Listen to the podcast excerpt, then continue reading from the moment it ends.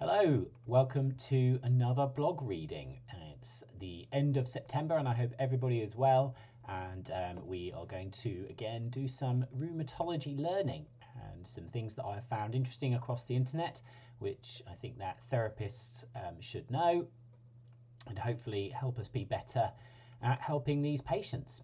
Um, so this blog is entitled Rheumatoid Arthritis and Muscle Loss. It's not that often that a paper comes along that changes my practice, but this particular one will. I've known for a number of years that rheumatoid arthritis patients are at risk of muscle loss due to the systemic nature of the inflammatory process. This is similar to other conditions such as diabetes. This paper provides more detail, and I'll outline that as well as the change to practice I propose in this blog. Rheumatoid arthritis features in my Rheumatology at a Glance booklet and online course. Please do consider checking out my shop on my website, rheumatology.physio forward slash shop, further learning resources to help you with your clinical knowledge and to help support me to continue providing these blogs and videos and other such learning materials. As usual, feedback is greatly appreciated, and any further reading for me, please do send it my way. Also, as usual, please remember, this blog is not a replacement for clinical reasoning. If you are unsure, get advice. Introduction. The paper in question, um, and I'll read the reference at the end, was interesting and clever in its design. The numbers used were quite small, but then it was quite a logistical undertaking with each patient, so I understand this. The researchers split them into groups: newly diagnosed rheumatoid arthritis, active rheumatoid arthritis, and remission rheumatoid arthritis, plus they had a control group. The de definitions of these groups don't really matter for our purposes and are rather self-explanatory. The researchers measured strength of knee extension, knee flexion, and grip. They also used quantitative M R I to look at muscle bulk in the groups. The aim was to find out if there were between group differences.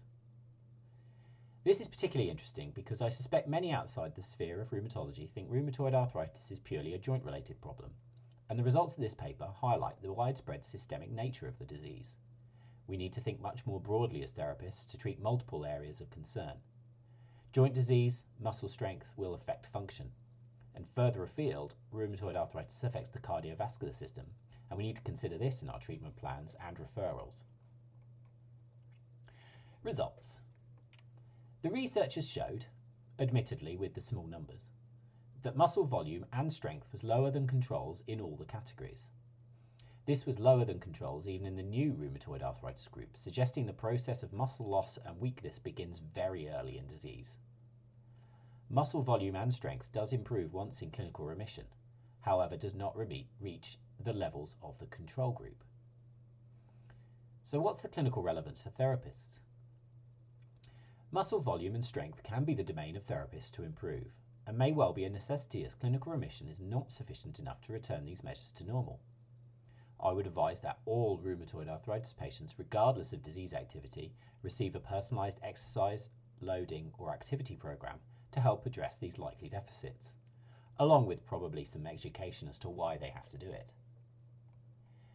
Further to this, all people suspected of having rheumatoid arthritis, and let's be honest, any inflammatory arthritis, we could probably extrapolate these results across into inflammatory spinal conditions, connective tissue disorders, et cetera, should be encouraged to maintain activities to, to maintain activity as far as able to limit the loss of muscle volume and strength, and or have a concurrent referral for an exercise loading or activity program while awaiting diagnosis to try and get ahead of the curve. It might also be appropriate to discuss protein intake as a way of mitigating muscle volume and strength loss. This can be done by yourself as the therapist if you're confident enough, or by appropriate referral if not. Conclusion. It may be argued that this is excessive, but I think I disagree, obviously, as I've just spent twenty minutes writing a blog about it. I don't believe it would take many resources to implement. It's mostly advice, in all honesty, and if a patient is particularly lacking confidence, then a referral through to physiotherapy, sports therapy, or wherever they get their strengthening program. And maintaining or even increasing muscle volume could have a significant effect on many health and functional outcomes. Remember, it's not just short-term outcomes we're looking at here. Cardiovascular outcomes in the long term, long-term function, return to work, all these different things are going to be affected. I hope similar studies are conducted in this fashion in the future. One where they compare those who went through an exercise program and those that didn't would be awesome. If there are any researchers reading or listening to this, I should be so lucky. Thank you for reading, and please do consider looking at my shop to support my efforts. My blogs will remain free uh, for those willing to read them, and of course I'll read them all out to put onto these podcasts as well. Um, please do get me any feedback so that I can grow and improve, and I'll see you next time for the next blog read. The reference is titled Muscle Deterioration Due to Rheumatoid Arthritis, Assessment by Quantitative M R I and Strength Testing in the journal Rheumatology. And the authors include Matthew Farrow, John Biglands, Stephen Tanner, Elizabeth Henser, Maya Booch, uh, Paul Emery, uh, Aileen Tan, who I have to admit is where I get many of my journal articles from on Twitter. Um, and if you go to the webpage on the blog, you can find um, the link to it as well. So thank you very much for listening. Please do subscribe so you get notifications of my next releases, and do go ahead and take a look at my website. See you next time.